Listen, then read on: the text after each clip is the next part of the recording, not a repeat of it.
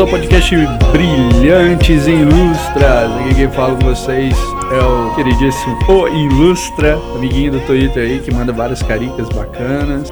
É, obrigado, vocês estão compartilhando aí as caricaturas, as ilustrações. Pessoal que entrou em contato aí, eu fico muito feliz, tenham gostado. É um trabalho um pouco difícil, porque são caricaturas de técnicas e a gente vai estar tá falando sobre um pouquinho sobre as técnicas de caricatura, é, de desenho no caso, né? Porque caricaturas são uma vertente bem-humorada para quando a gente brinca aí com a, a, o rosto das pessoas e de formas políticas e outros temas mais. Hoje aqui comigo a minha querida excelentíssima, a brilhante, ilustríssima princesa japonesa vai estar aqui no nosso primeiro podcast, dividindo essa mesa com bebidas alcoólicas aqui, se divertindo comigo. Fala um pouquinho, princesa japonesa, seja muito bem-vinda, dê um alô radiante aos nossos ouvintes. Alô, galera, beleza? É, apesar de eu ser muito brilhante mesmo e ser ilustríssima princesa japonesa, eu só tô aqui hoje porque a gente não pôde ter outro convidado por causa do coronavírus. Mas se vocês curtirem aí minha participação, com certeza eu volto e venho falar com vocês de novo aqui. Muito obrigado, Tom. Eu espero que ela não volte, mas tudo bem. Vai, vai. Isso aí. piadinha, piadinha. Uhum. Forte abraço. I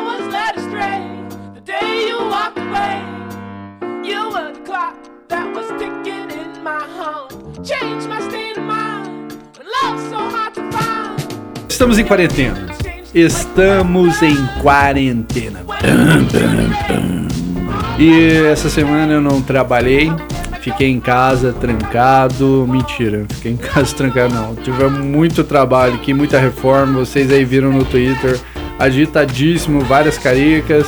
Carica do Dória, teve o final do semana passada, teve o aniversário do Bonoro, onde eu fiz uma carica também, que passou um pouco despercebido porque foi um dia agitado. Dória pedia carica aquela aquela final de semana e durante a semana também. O Witzel tá pedindo muito uma.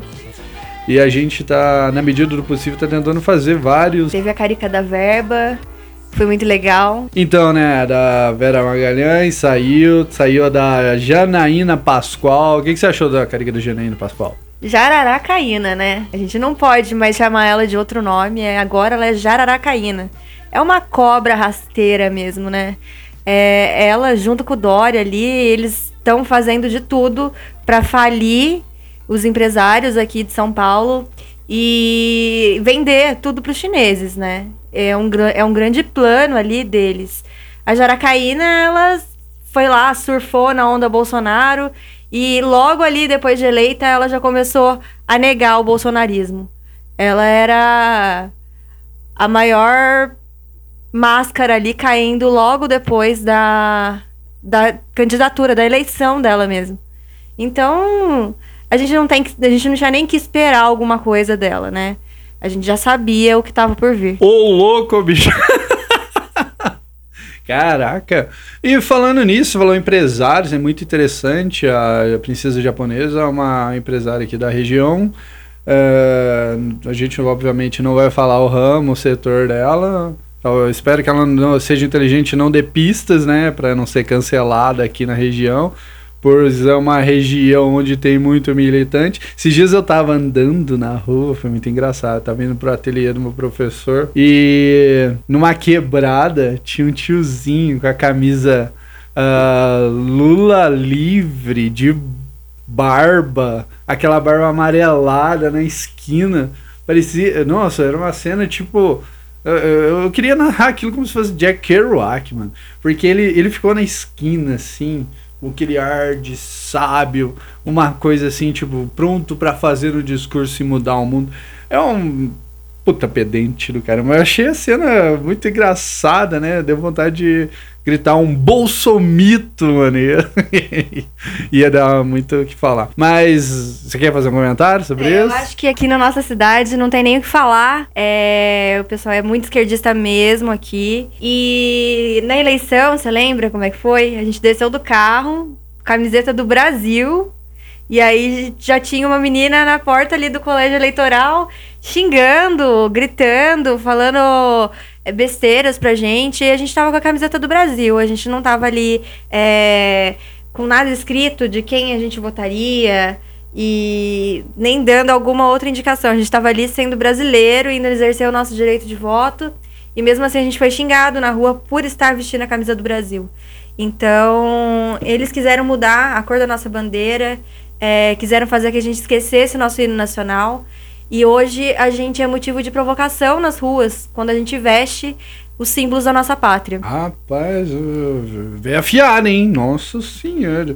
Eu vim aqui pronto para dar umas risadinhas aqui. O menino já tá com a espada, o escudo na mão, dando, dando na cabeça de todo mundo. Putz, grilo, hein? Bom, vamos lá, continuando. O lado empresarial. Como é que você tá vendo essa quarentena que já tá deixando todo mundo de cabelo em pé pro empresário, pra visão de um empresário? Como que tá sendo isso? Que você tem uma receita bem gorda esse mês, porque da minha parte não terá. Os meus contratos, a maioria foi cancelado. É, o ramo que eu trabalho, ele é muito complicado nesse momento, porque é de aglomeração de pessoas, então é, eu não vou poder trabalhar, não só pelos decretos, mas por causa do pânico que foi instalado na, na sociedade. As pessoas estão realmente com muito, muito medo. E toda essa pressão que os governadores fazem a cada dia de fechar comércio, de colocar polícia na rua, de colocar carro de som na rua, mandando as pessoas entrarem para casa, só aumenta o pânico. Então, eu acho que esse ano é o ano cancelado para mim é, eu vou cancelar 2020 literalmente, porque provavelmente esse ano tá perdido pro meu negócio. Vocês vê, né? Acho que isso é uma, esse aqui é o famoso microempresário, né? É o, o MEI, né? que se utiliza pra galera é, do micro. Microempresa. Microempresa. E realmente tá difícil pra galera assim, né? Coronavírus. Vocês aí ouviram o relato aí aqui na nossa cidade no lado empresarial, as cidades aqui não está abrindo nada, só supermercado, o supermercado mesmo assim está abrindo agora até as 9 horas da noite. Amanhã os supermercados vão abrir até as 2 horas da tarde, que é, amanhã seria um domingo, dia no caso hoje, né, é domingo já, que já passam da meia-noite. 28 de 3 de 2020, fica datada essa aí. Obviamente, né? Amanhã é sábado? Nossa, eu perdi. Efeitos da quarentena. Fui abduzido, cara. Eu, eu tava. Eu tô. acabei de voltar no tempo. Chama o Marty McFly pra me salvar, por favor. Gente, hoje é sábado, tá? A gente tá gravando aqui. Hoje, sábado, dia 28 de março. É que já passou da meia-noite, mas é, a gente tá gravando no sábado, hoje não é domingo, amanhã é domingo. Caraca, mano, nossa senhora, eu já perdi a noção. Eu tô aqui, a única coisa que eu faço nos últimos dias é ajudar na reforma da casa, que por sinal é um negócio muito chato de fazer e sentar aqui, desenhar, trocar ideia com o pessoal no Twitter. E com o nosso pedreiro, que é muito inteligente. nosso pedreiro, esses dias eu tô tendo, eu coloquei no Twitter, é, é tipo. Uh, depois eu fiquei pensando, eu, eu, vou concluir esse pensamento, mas ele, falou que eu, eu tava, a gente tava ouvindo o Pânico, o Pânico meio-dia mais ou menos, na segunda-feira, que foi quem entrevistado, foi a live do Olavo de Carvalho, sendo entrevistado pelo Adriles, o Jorge Adriles, bem bacana ele, tá bem divertido e polêmico lá.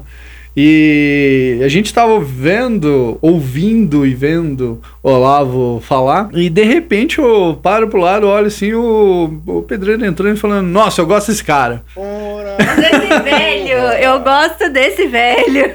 Ele Esse fala. Velho sabe das coisas. Ele fala na lata e tipo, aí eu postei isso, aí ficou parecendo aquelas histórias de, de esquerdinha, tipo, quando.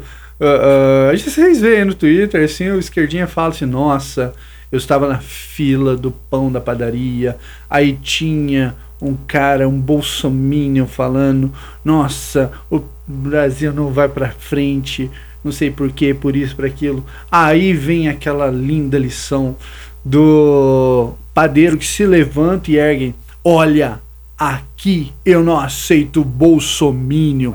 Vá comprar em outro lugar. E aí ele, a, a, o pessoal termina concluindo assim, ai, ah, e aí a gente se abraçou e ficou tudo bem. E aqui já é o contrário. Eu acho que o nosso pedreiro não trabalharia para esquerdista de jeito nenhum. Ele é completamente de direita, é conservador. E ele tem muito a acrescentar. Eu acho que está sendo uma, uma experiência muito legal ter ele aqui esses dias. Se fosse outra pessoa, talvez fosse ruim, porque a gente já está trancado dentro de casa. Imagina tá aqui com alguém que, que não tem os mesmos posicionamentos que você e tudo mais, ia ser muito ruim. Eu acho que ele tá acrescentando bastante, porque além de tudo ele tem uma visão, assim, muito engraçada de, de ver. E ele conhece os canais que a gente conhece, ele escuta os canais que a gente escuta. Então a gente tem muito em comum aqui com ele. E tá sendo legal. É, é, os dias aqui é, trabalhando e debatendo política e conversando sobre política e tá sendo bem engraçado. É interessante, né? Quando todo mundo ali tá, tem uma, um mesmo vínculo. O que não acontece sempre no meu dia a dia de trabalho. Para quem não sabe, eu não vivo do desenho em si, mas eu vivo da arte. Que é engraçado, porque uma vez um, um salão de arte. Um, um desses mamadores de arte moderna chegou para mim e falou: Nossa, eu tenho contatos no, no museu Tomiotaki, não sei o que é lá, não sei o que é lá. Aí eu falei, putz, tomei otaque, eu não sou muito fã, não. Nossa, mas o que, que, é você pra falar do seu otaque? Você vive de arte, você vive de arte. Pô, eu virei pro cara e falei, pô, mas eu vivo de arte.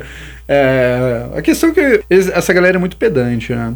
O, no meu dia a dia, eu tenho que lidar realmente com pessoas com o pensamento da esquerda. Muitas das vezes eu, eu vejo que o pensamento da esquerda, para essas pessoas no nosso dia a dia, é, é, é realmente o marxismo cultural. Não tem muito o que falar. Você vê a, a cria de faculdade, claramente. Uma vez eu debatendo com um professor de. Não, não foi um debate, né? Mas eu fiz uma experiência lá, num, numa reunião que a gente teve. E a, eu fui com uma camiseta do Bolsonaro. Só de você é, apresentar uma ideia contrária, diferente do que é pregado ali, que é o que se diz hegemonia ali, todos pensam iguais, o mesmo posicionamento, e aí chega um, uma pessoa que pensa totalmente, que representa eh, uma coisa que você desconhece, porque praticamente foi o que eu vi.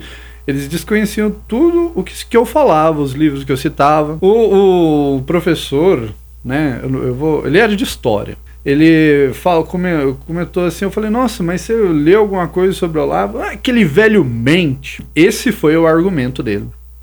Aquele velho mente.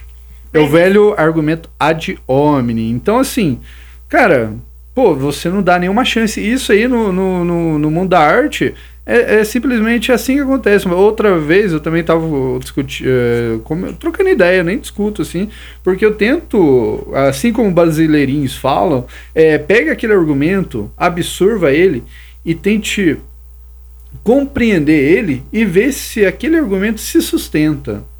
E a gente vê que o argumento deles não se sustenta. Uma vez uh, eles estavam falando. Uh, sobre o Olavo também, que nossa, de Pepsi, daquelas uh, dos fetos, terra plana. Eles velho bobeira, eu falei, nossa, vocês já procuraram para ver realmente se ele falou isso? Não, não procurei, mas tá tudo, é isso aí, todo mundo fala isso aí, ele falou isso mesmo, tem o vídeo dele aí falando. inclusive que o Olavo é antivacina, né? Ele publicou uma vez no, no Facebook dele é, uma opinião de um médico, não era a opinião dele, ele estava replicando só uma opinião que um médico postou. E aí ele ficou taxado como anti-vacina.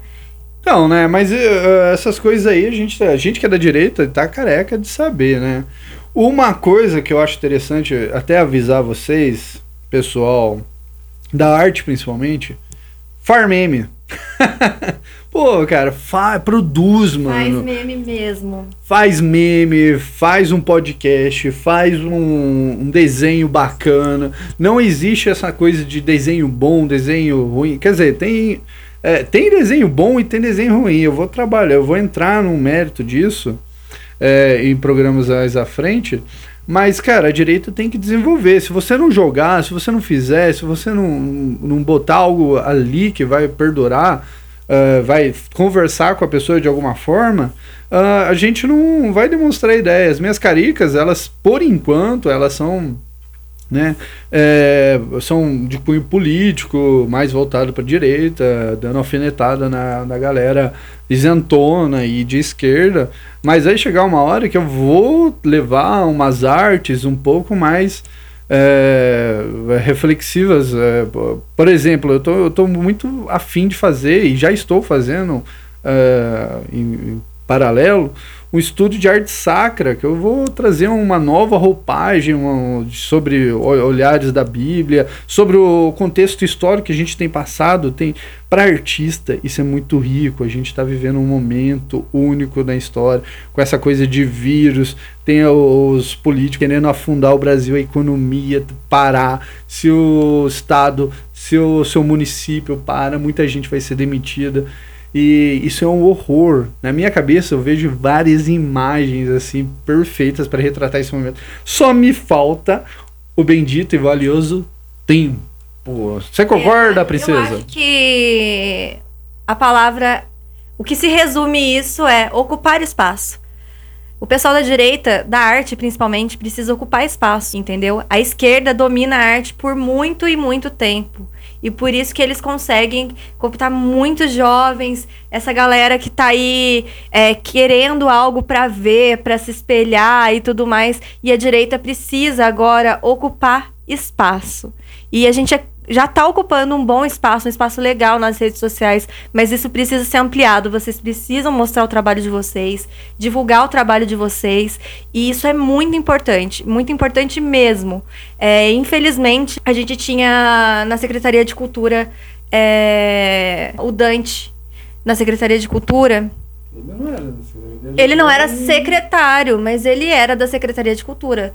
E, infelizmente, a Regina Duarte entrou e eu acho que agora vai ser um desastre total. Eu acho que passando essa etapa de coronavírus, é, o Bolsonaro precisa tomar uma providência em relação a ela.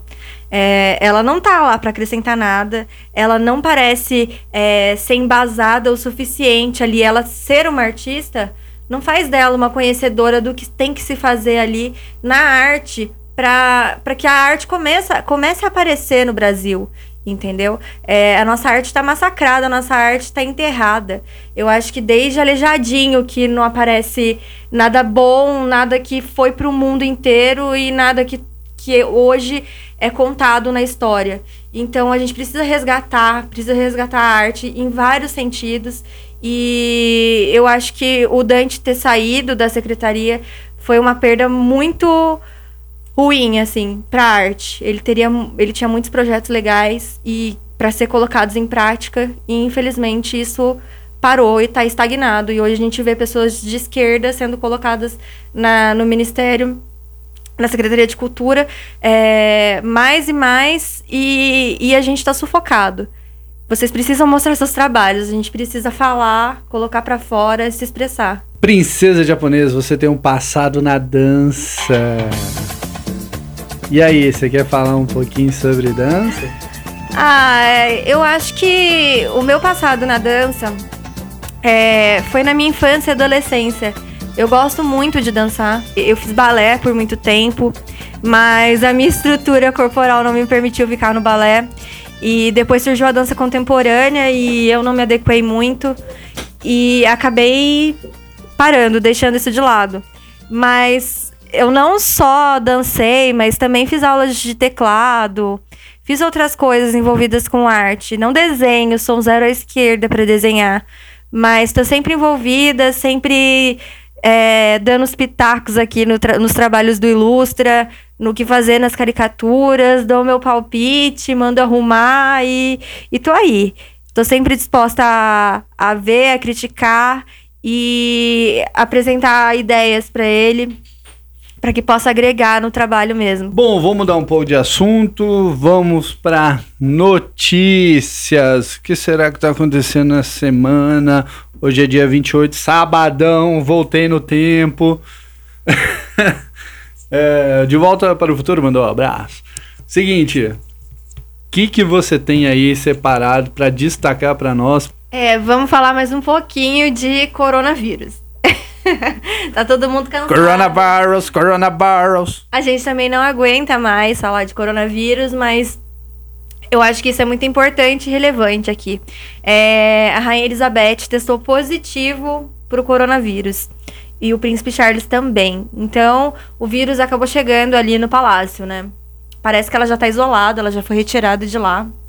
E a gente espera que, todos eles se recuperem e fiquem bons. E a gente tem certeza que a Rainha Elizabeth vai se recuperar. Ela já passou pela Primeira Guerra Mundial, Segunda Guerra Mundial. Ela já passou pelo dilúvio, filha. Ela já passou por tudo. Ela tava ali do lado do Jesus na cruz, mano. Você quer o quê? Mas eu achei que ela não sobreviveria a Meghan Markle. ela tá aí. Firme e forte. É, vou falar pra você, ó. Essas horas ela deve estar tá lá isolada naquele sarcófago da, então, do Egito Antigo dela lá. Eu estimo melhoras. A Rainha Elizabeth, sou uma grande fã da família real. É, desde pequena. Eu acho que toda menina sempre sonhava em ser princesa. Então Não é à toa que é princesa japonesa, né? Você já sentiu. A referência que a gente tem é ela, então eu estimo melhoras a ela e ao príncipe Charles. É, um abraço dos tempos primórdios aí, quando os dinossauros ainda pisavam na Terra. Então vamos lá. Segunda, vamos, vamos para mais outra notícia aí interessante. Boris Johnson Fato. também, coronavírus. Boris Johnson também está com coronavírus. Falar em Boris Johnson, né? Esse ano também a gente teve a perda do Roger Scruton. Cara, porra, mano, leia, leia os livros de Roger Scruton. Eu li a beleza. Cara, eu, eu ainda tô lendo ele, assim, tô esmiuçando, porque é muita coisa boa, assim. Tipo, é uma visão Interessantíssimo. Na faculdade, a gente não tem essas coisas. A faculdade é, é assim, ó. Tem um, um texto, um, um, textinho que assim, é, principalmente quando passa de, da virada de 19, uh, 1899 para 1900, vou colocar bem cravado assim para vocês, que uh, uh, eles falam assim, olha, a arte era feita desse jeito, Uh, beleza, história uh, temática, pintura, escultura e essas coisas.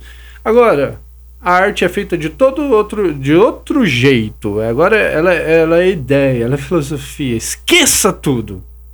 É basicamente isso que se fala na faculdade para você. E se você não é uma pessoa crítica, como eu, eu graças a Deus, pelo meu bom Deus, assim, né? cristão, velho.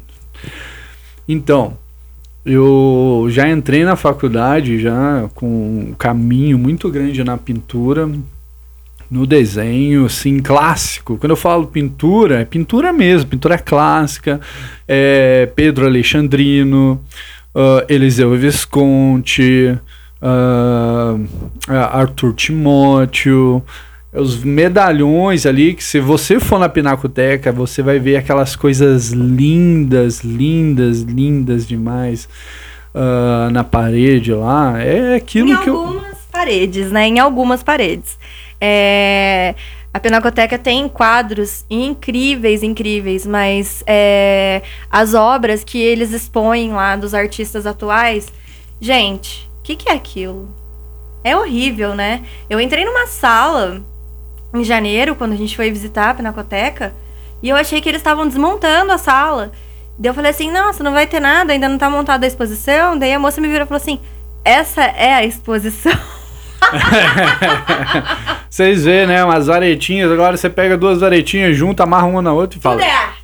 Tudo é arte, tudo é arte. Pegou umas garrafas, é arte, umas tampinhas, é arte, tudo é arte. Ai, delícia, ai, que loucura!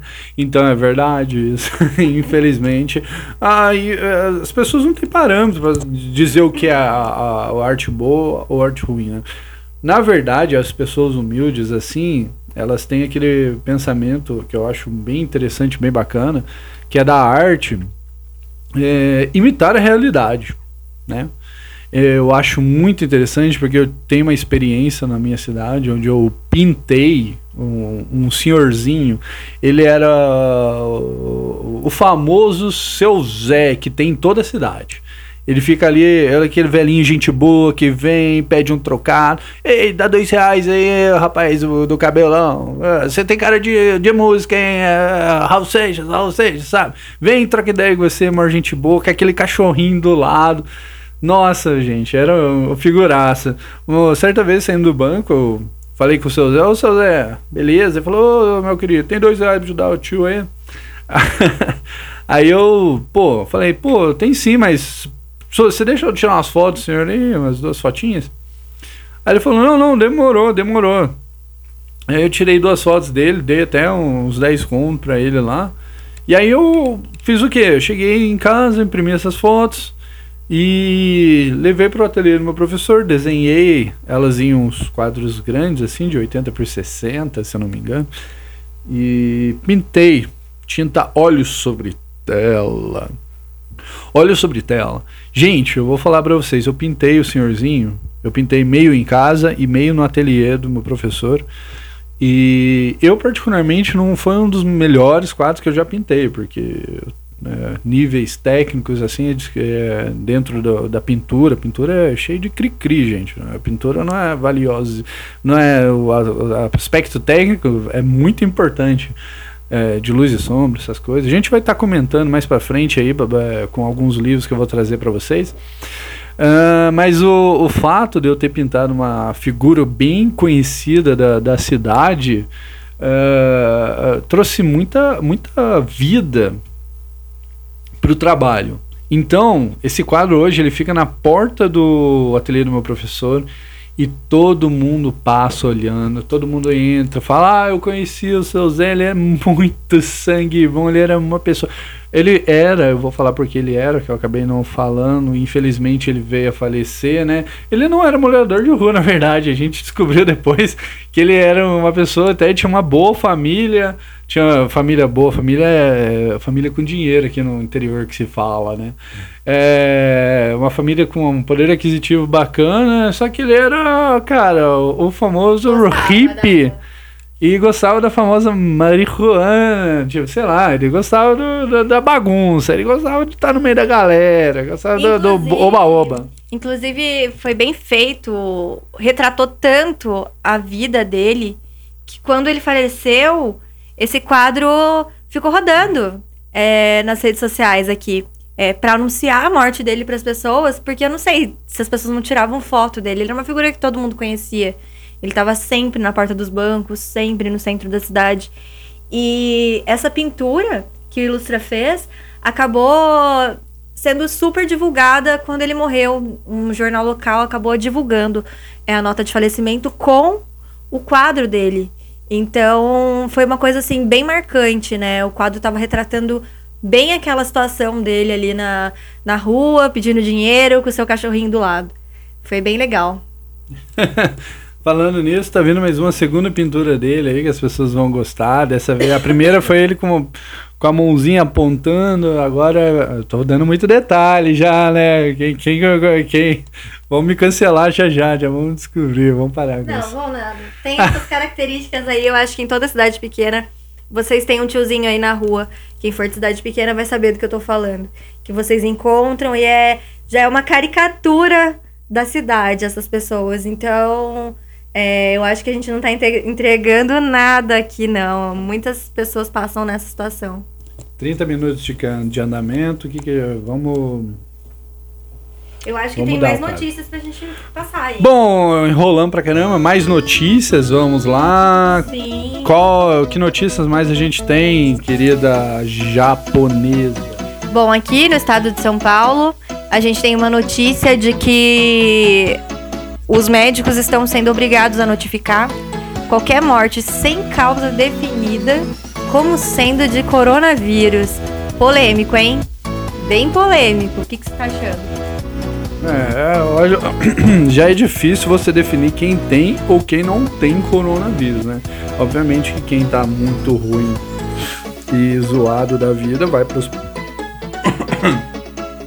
vai pro hospital faz os exames lá, que o hospital, para casos extremos, eles têm exame, né? E identifica ou não identifica, né? Agora a pessoa morre no meio da rua, o paramédico tem que dar um laudo de alguma coisa. E o governo, parece, o estado de São Paulo, tem a nota, tá rodando no Twitter aí, que fala que é pra colocar na conta do governo Bolsonaro, na conta do coronavírus. É. Só que o que, está acontecendo? Uma morte já foi desmascarada, né? Um rapaz de 19, de 19 anos que morreu, ele teve parada cardíaca porque, por insuficiência respiratória, mas não foi por conta do coronavírus. Ele já tinha problemas de asma, problemas respiratórios e a cidade postou a nota de falecimento com a suspeita de coronavírus e a própria tia do garoto comentou é, na nota da cidade. Não foi isso, gente. Ele é meu sobrinho. Ele morreu de outras causas respiratórias, só que está sendo obrigado a colocar que é de coronavírus. A tia do garoto disse no comentário da nota de falecimento dele que a cidade deu como suspeita de coronavírus. Isso é muito grave, muito grave mesmo, porque a gente sabe que uma boa parte da população vai ser contaminada. Uma boa parte vai ser contaminada, entendeu? E aí, e aí falam: ah, São Paulo tem a previsibilidade de contaminação de 81 milhões, 81 mil é, pessoas. A previsibilidade deles é que 81 mil pessoas no estado de São Paulo seja é, contaminado pelo coronavírus, né? E as outras? E as outras 60 milhões de pessoas? Como que fica? É complicado, porque uma gripe, cara, quem que nunca pegou gripe, né, cara? Se você for contabilizar a gripe, a gripe pegou 100% de pessoas. Impossível alguém não ter pego gripe em algum momento da sua vida. E o que a gente está tendo realmente é uma gripe um pouco mais forte para pessoas mais velhas. E a gente, né, obviamente, fica preocupado com nossos queridos uh, senhorzinhos e senhorazinhas, vovós e vovôs. Mas a gente está tomando todo cuidado e precauções com eles, né? Eu falando nisso, não, não pude ver meu pai e minha mãe aí, porque eu mesmo parece eu, né, falaram, uma, um terceiro veio falar, uma pessoa que trabalha comigo falou teve contato com pessoas de coronavírus, eu por precaução não fui, né, ver o meu pai e minha mãe por causa disso até agora, estou esperando e aguardando, né, e acredito que eu não esteja, obviamente, né, porque senão já faz uma semana até mais esse evento e, e não aconteceu nada comigo, tô aí firme forte. De 90, mais de 90% da população pode ser contaminado pelo vírus e não vai ter absolutamente nada. Então a gente pode ter o vírus e a gente não vai ter vírus sintoma. Chinês. O vírus chinês. E a gente pode nem apresentar sintomas. Eu, 10% é, das pessoas que pegarem o coronavírus vão apresentar sintomas. 5% vão apresentar sintomas é, de gripe. E 5% podem ficar cometidas com falta de ar e podem ser internadas e podem depender de uma UTI. Então, gente, se você for pegar percentual da população, se você for pegar o percentual da população e ver o tanto de pessoas que está prevendo para ser contaminado, gente, é uma parcela ínfima. Ínfima. Olha só, é menos de 5% da população que eles estão estimando. É, hoje a gente tem no Brasil 3.500 pessoas contaminadas, hoje, dia 28 de março. Falaram que ia dobrar, que isso ia ser exponencial. E graças a Deus não está sendo, entendeu? Não está sendo. É óbvio que muito mais pessoas do que 3.500 estão contaminadas. Só que o que eu quero dizer é que a letalidade dele é muito baixa. Se a gente tem 90 mortes em 3.500 casos Imagina se testasse toda a população e já constatasse que a gente tem mais de 100 mil casos e a gente ter 3 mil mortes, significa que não é letal. Sem contar que essas mortes aí, nem todas são por coronavírus. Eles estão colocando tudo na conta do coronavírus agora. Ah, a verdade é que é uma sopa, né? A pessoa tá ali fodida de várias doenças, né? Não é culpa dela, a gente entende, a gente é modo de. A gente fica compadecido, mas ah, se a pessoa tem várias doenças, cara, uma chega e abaixa ainda mais a imunidade dela, acontece de falecer, infelizmente.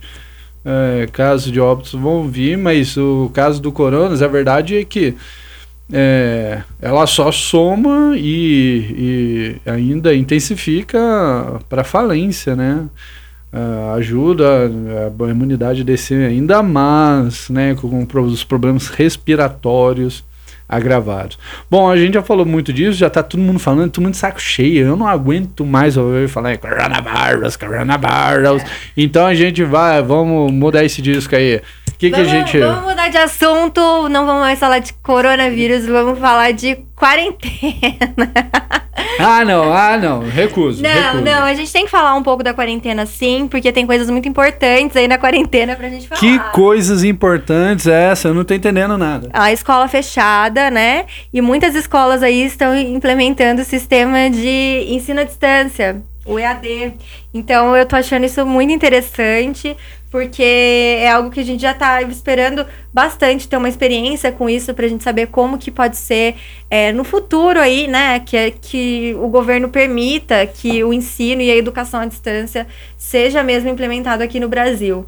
É, eu tô achando muito produtivo, né? Eu tenho dois filhos e eles estão em idade escolar e a gente está fazendo é, o sistema IAD com eles e eu acho que tem surtido muito efeito aqui pelo menos, é, a escola deles não tá com classroom ainda, as professoras gravam os vídeos com conteúdo e manda pra gente, a gente explica e a gente faz atividade com eles, e eu tô achando isso, esse modelo muito interessante. O meu filho de 4 anos que não escrevia o nome completo, agora ele já tá escrevendo, então eu achei que essa evolução nesse estudo de 5 dias dentro de casa surtiu um efeito muito bacana. O interessante disso, que ninguém tá falando, é o contato do pai, dos pais com os filhos, né? Isso intensifica, porque o filho vai precisar de uma ajudinha e os pais têm que estar ali prontos para dar essa mão. É uma ligação a mais entre família, o elo da família, pais e filhos. E isso é muito importante, cara. Você mostrar para seu filho, você ter, ter esse contato, aprender a, a explicar alguma coisa para ele, ele te ouvir. Isso aí, para quem é pai, sabe, é, quando a gente é filho, a gente não, não, não, se dá conta, né? Do, do tanto que os pais tentam falar com, com a gente, né? A gente só percebe isso depois que vira pai. É interessantíssimo. Eu vou parar que eu já fiquei emocionado. Muito, muito legal, viadão, muito, muito viadão. E... Oh, mais alguma coisa sobre EAD ensina à distância? Então, eu acho que eu não tenho nada agora a acrescentar sobre isso, só que está sendo uma experiência muito bacana mesmo. O contato com os filhos é muito importante. E você tá aqui sabendo o que, que você está passando, o que, que você está falando para o seu filho, eu acho que te dá uma segurança maior, né? Eles são os bens mais preciosos, mais preciosos que a gente tem. E esse contato é muito importante é, a gente está mais junto, eles é, sabem o que, que a gente pensa, eles acabam concordando com o nosso pensamento sem ter uma interferência de uma terceira pessoa, e isso é muito importante.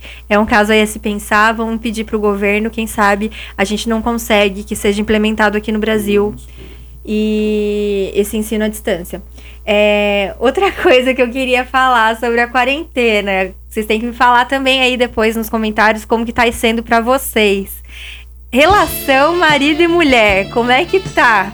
Aqui a gente não se divorciou ainda. Tá quase, tá quase, tá chegando, vai chegar. Não, não, tá legal. É uma surra por dia, tá legal, bate-boca. A quarentena tá legal. É, agora, só os casados transam e tá sendo ótimo.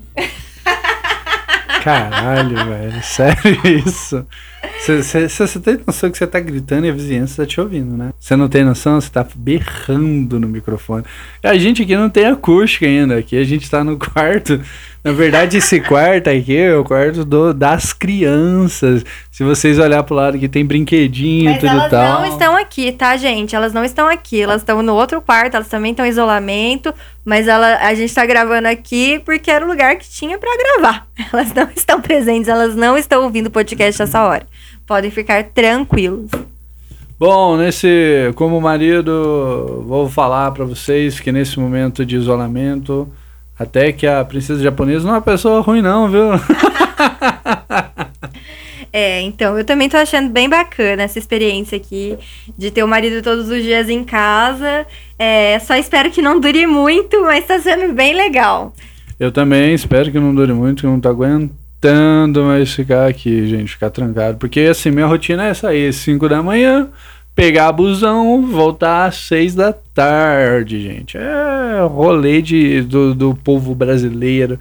Aquela galera que não tem medo de nada, quer trabalhar, que tem garra, tem fibra, ninguém quer ficar na rede aí, ninguém quer ficar mamando na teta do governo. Estamos trabalhando firme e forte, vai ser assim que vai ser. O povo tá cada vez mais valente e corajoso. E os governantes aí que se cuidem, pode crer. Bom. Bom, eu queria falar só um pouquinho agora é, dessa situação de pânico, né?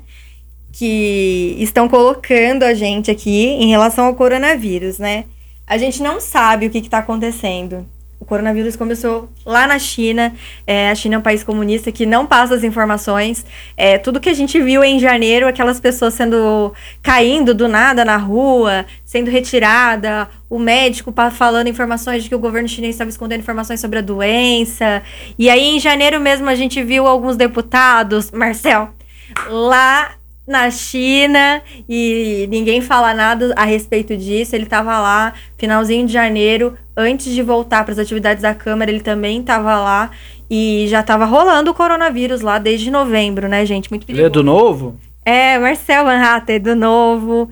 É, tava lá na China, partido comunista, o país comunista, e ele ficou lá até final de janeiro. E lá já estava bastante casos de coronavírus. E a gente nem sabe a quantidade certa, porque a China é um país comunista, eles podem esconder dados, eles podem manipular dados, e a gente não sabe. A gente está num cenário de profunda incerteza, a gente não sabe. É, as pessoas estão com medo, estão. Eu não tô com medo, tô tomando precauções por causa dos meus filhos, mas a gente fica numa situação em que a gente pode estar tá em perigo e pode não estar tá em perigo. Eu queria saber do Ilustra se ele já passou por uma situação assim, em que ele pensou que estava em perigo e depois descobriu que não estava, porque provavelmente, gente, é isso que a gente vai descobrir sobre o coronavírus. A gente acha que a gente está em risco, mas aqui a um mês ou dois a gente pode descobrir que a gente não estava nada, né? Eu já passei por uma situação de perigo quando eu fiquei bêbado perto de, um, de, de uma galera que é coluna do meio, se é que vocês entendem. e eu achei que ia, ia passar mal, viu? Eu achei que os caras iam abusar de mim. Mas como ah. você ficou bêbado perto dessa turma? Não, foi um trabalho, foi um. que bobeira. Vai contando. Foi. Pode contar, vai. Eu não sabia dessa história, não, vai. Pô, eu, eu tinha acabado de trabalhar, né? Eu tava, dava aula de desenho e pintura. E aí eu fui contactado por uma agência de. Era uma agência de publicidade, marketing. Eles queriam um, uma imagem para o escritório deles que fosse mais clássica, que eles acho que eles eram mais prudência e sofisticação, sabe? Essa galera ali é mais liberal, mais assim, eu sou, eu sou empresário, eu quero livre mercado. E Aí eu falei, pô, eu sou um cara de gente boa, né? Eu falo com todo mundo. Eu que eu, eu, costumo falar pra princesa japonesa que eu cresci falando do, da galera da periferia no meio da galera do do oba-oba ali, do vaporzinho e até os playbas, assim. Eu prefiro mais o povão. O povão é muito legal, muito engraçado.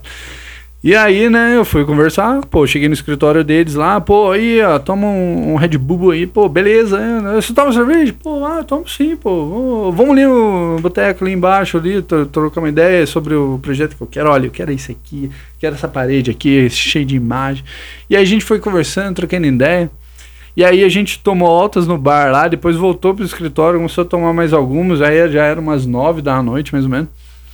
E aí eu comecei a ficar meio bêbado, que a gente tomou uns shots de tequila, né? E você sabe, né? Tequila bate lá em cima e você desce. e aí eu desci num sofá, e aí eu tava meio acordado, meio dormindo, assim, uma parada meio sinistra. E aí, eu, aí os caras falaram assim, nossa, acho que ele, acho que ele vai dormir, hein? Passando mal. Falou, nossa, mas ele é gatinho, hein? Ai, credo, você não me contou isso não, credo. Não gostei. Não gostei. Hoje você estava falando, fazendo uns comentários sobre a altura do Kim Paim. Eu tô preocupada. Oh, não, não, não, não. Vem com essa coisa não. Isso é pra lá, rapaz. não é, que o Kim Paim postou uma foto lá com o Longboard lá. O cara parece ser bem alto. Eu tava brincando essa aí, ó. Olha só, isso aí é homofobia, não pode. Então, né, cara, mas aí eu fiquei bom na hora e falei, galera, galera, galera, nossa, tem que trabalhar amanhã de manhã, eu vou pro ponto de ônibus. Mas você tá meio ruim, você vai conseguir chegar no ponto. Eu consigo sim! Eu consigo sim! Eu consigo sim! Eu vou andando aqui, ó, o ponto é ali na esquina, tô bem.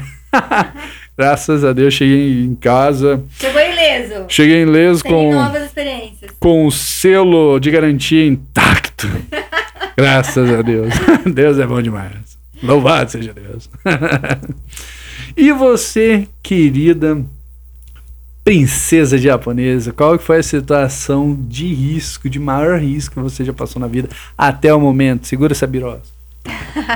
de risco, risco real eu nem sei te dizer, mas de risco imaginário eu passei uma situação bem engraçada. Na verdade, bem constrangedora para mim, mas. Conta logo! Foi assim: eu trabalhava numa empresa de ônibus e eu ia trabalhar muito de madrugada. Eu ia quatro horas da manhã trabalhar. E eu dormia antes disso assistindo aquela série Homeland, que é dos terroristas e tudo mais. Eu já tava Allah ficando. eu já tava ficando meio, acho que zureta de ficar vendo as coisas da série. E aconteceu uma situação muito bizarra. Eu vendi uma passagem para um cara e a rodoviária é pequena, né? Ele ficou sentada bem em frente ao guichê da empresa que eu trabalhava. E o ônibus parou. E eu vi que ele não embarcou. Daí eu fui lá fora, olhei para ele e falei assim: "Moço, é o seu ônibus". E ele ficou olhando para minha cara assim, sem responder. Ele ficou parado olhando para mim e não respondia. Daí eu falei assim: "Moço, é o seu ônibus".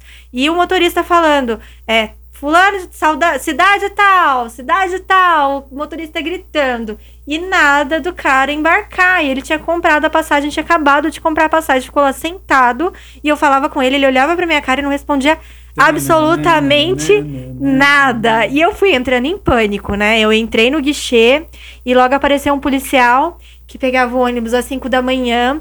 E aí eu chamei ele, eu falei assim: olha, policial, Tô muito preocupada.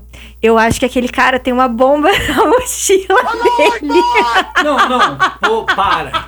Para nesse exato momento. Como? Da onde você tirou isso? Que ele tinha uma bomba na mochila? Só pensa, só pensa. O cara tava lá com uma mochila na rodoviária, comprou uma passagem, o ônibus estava lá na frente dele, não tinha ninguém na rodoviária. Tava lá só as empresas funcionando, as lanchonetes, mas não tinha muito passageiro, não dava para ele não ver o ônibus. Eu fui lá, eu avisei, ele ficou parado, olhando pra minha cara. E aí, quando o policial chegou, a minha reação foi essa. Foi falar, policial, por favor. E eu tava com muito medo, gente, mas um medo tinha tomado conta de mim mesmo. Eu já tava começando a tremer pânico, pânico. de medo. E aí eu falei assim, policial, ele tem uma bomba na mochila dele. Porque ele comprou uma passagem de ônibus aqui e ele não embarcou. Ele falou assim, moça, mas eu não posso chegar nele e falar que ele tem uma bomba. Eu falei assim, mas pelo amor de Deus, faz uma averiguação nele. Nossa, porque... olha só, olha o poder da mulher. Isso aí, se fosse um homem falando isso, eu duvido, ele ia, dar, ele ia falar assim, cala a boca aí, rapaz, fica quieto ah, aí, você tá é. maluco? Aí ele falou assim, ah, eu vou fazer uma averiguação então.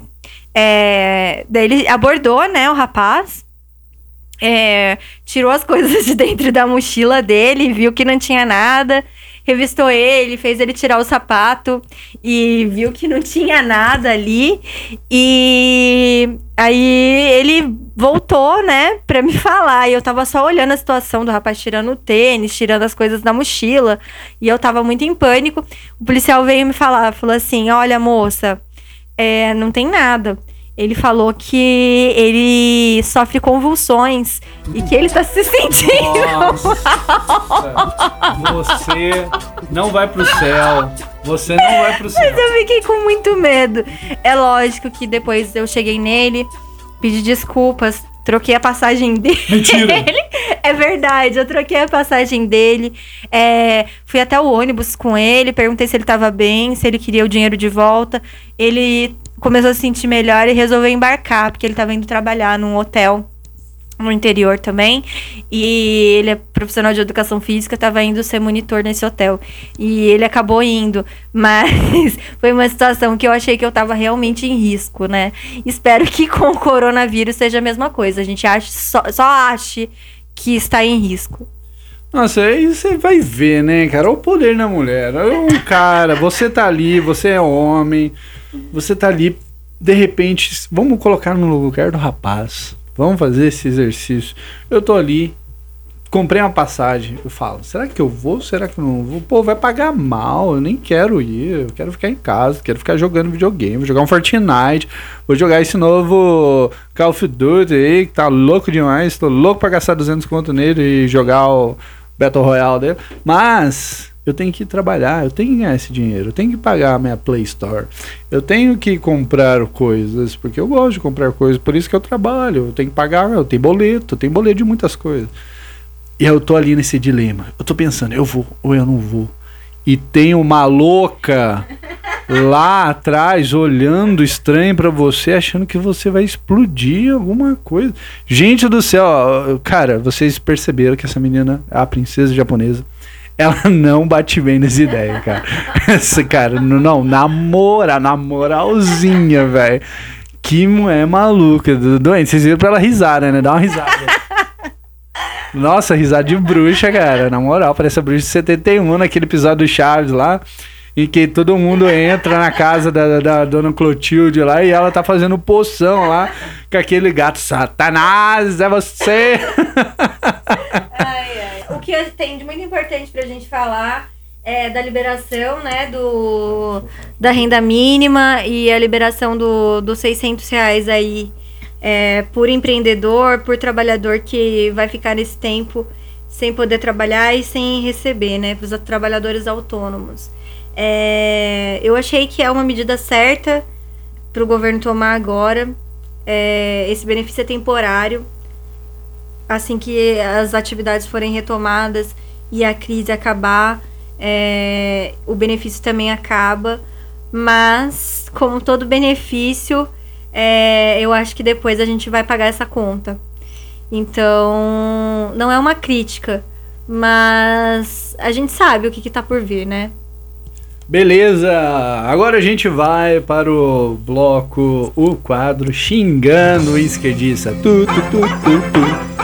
Seguinte, nesse exato momento, eu tô aqui no Twitter do blog do Noblar. Vocês conhecem? É aquele cara fabuloso, tiozinho, com foto clichê com o Fidel, certo? Aquele tiozinho que só fala bosta, ele fala pelo ânus. Então, gente, olha só, blog no Blá, 22 horas. Post fixado. O que você acha? Enquete. Bolsonaro quer dar o golpe. Bolsonaro quer democracia. Quem que você acha que ganha a princesa japonesa? Aí ele tá bem claro, né? Bolsonaro quer democracia. Esse cara, ele consegue perder todas as enquetes no Twitter dele, gente no Twitter dele, ele perde todas as enquetes. Eu não sei por que, ele perde o tempo dele postando essas besteiras ainda. Realmente não entendo. Eu queria saber quem que tá financiando o blog dele agora. O interessante é que o filho dele passou nervoso esses dias na, na Jovem Pan, né? O, o cara lá falou da mãe dele e tal, falou da família dele, alguma coisa, né? E aí ele perdeu, mesmo, né? perdeu as tribeiras lá, o Guga Noblar. Com o Tomé do Movimento nas Ruas. Foi bem engraçado, né? Eu acho que ele sempre. Ele precisa de alguém que coloque ele no lugar dele, porque ele não consegue sozinho. Ele não consegue sozinho. Ficou full tá? Só a hora que falou. É, quando fala da mãe, o cara. Não fala da mãe do pai, o cara perde a estrebeira, né? É foda. é, eu acho que vale a pena falar aqui de mais um esquerdista. Na verdade, é uma esquerdista, não só esquerdista, uma golpista estelionatária eleitoral. De quem que eu tô falando? Da porca de Troia, da Choice. Que isso, gente do céu, hein? Essa ah, culpa eu carrego, essa culpa eu carrego. Eu, hein? Nossa senhora, relaxa aí, filho. Movimento Avança Brasil, obrigado aí por estar tá divulgando a Carica aí na, nas redes sociais, tamo junto firme e forte. Eu sigo vocês, estamos junto aí na, com a galera.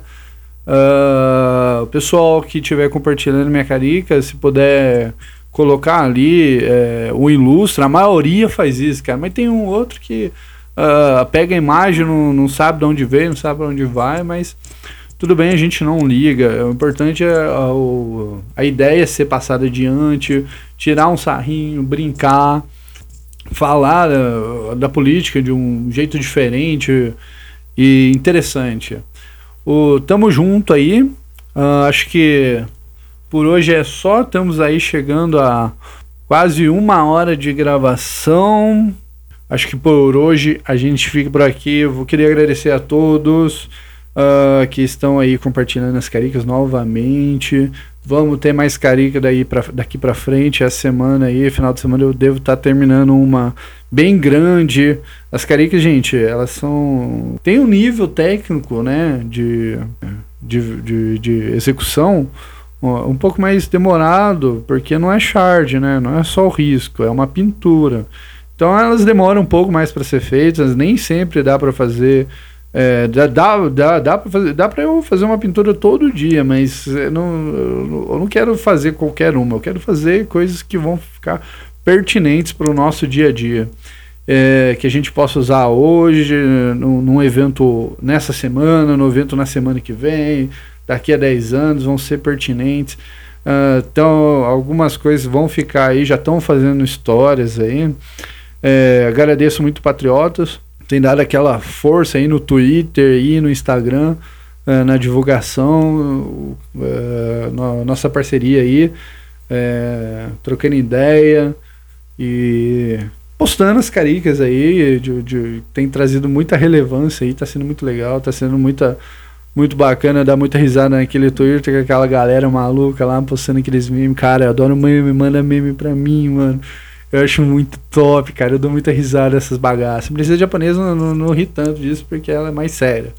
Ela é mais séria. Vocês viram, né? Ela é focada na notícia. Vocês viram o naipe, o naipe da jornalista, né? E você, princesa japonesa, dá uns recadinhos finais aí, fica à vontade para falar o que você quiser aí, só não vai xingar ninguém, eu não quero processo, por favor. Não mais um.